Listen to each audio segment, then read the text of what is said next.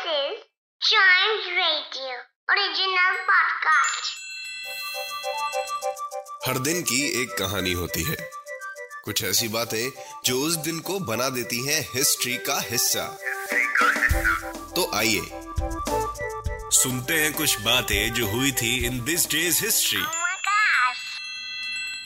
Hello and welcome to this day's history another episode आज मैं आपको बताऊँगा 24 सितंबर की स्टोरी और हम जानेंगे कि आज के दिन देश और दुनिया में क्या कुछ हुआ। आज ही के दिन 1861 में स्वतंत्रता सेनानी भीकाजी कामा का जन्म हुआ था। भीकाजी कामा ने 1907 में जर्मनी में हुई इंटरनेशनल सोशलिस्ट कॉन्फ्रेंस में इंडियन इंडिपेंडेंस का फ्लैग लहराया था। हालाँकि ये फ्लैग उस वक्त वैसा नहीं था जैसा आज है। चलिए बढ़ते हैं आगे और 1932 में आज ही के दिन महात्मा गांधी जी और डॉक्टर भीमराव अंबेडकर ने पूना पैक्ट को मंजूरी दी थी।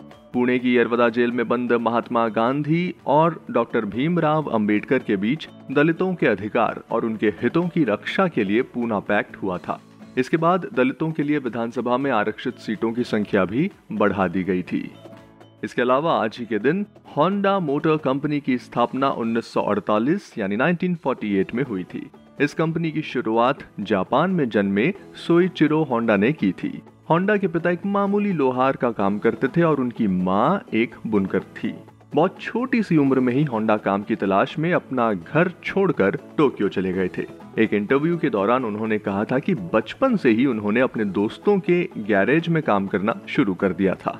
इसके अलावा आज ही के दिन 2014 में Mangalyaan spacecraft successfully entered the orbit around the red planet यानी मंगल की कक्षा में मंगलयान स्थापित हुआ था। इसके बाद भारत, दुनिया का पहला देश हो गया था, जिसने एक ही प्रयास में मंगल अभियान में सफलता पाई। और ये दुनिया का सबसे कम लागत वाला मंगल मिशन भी था।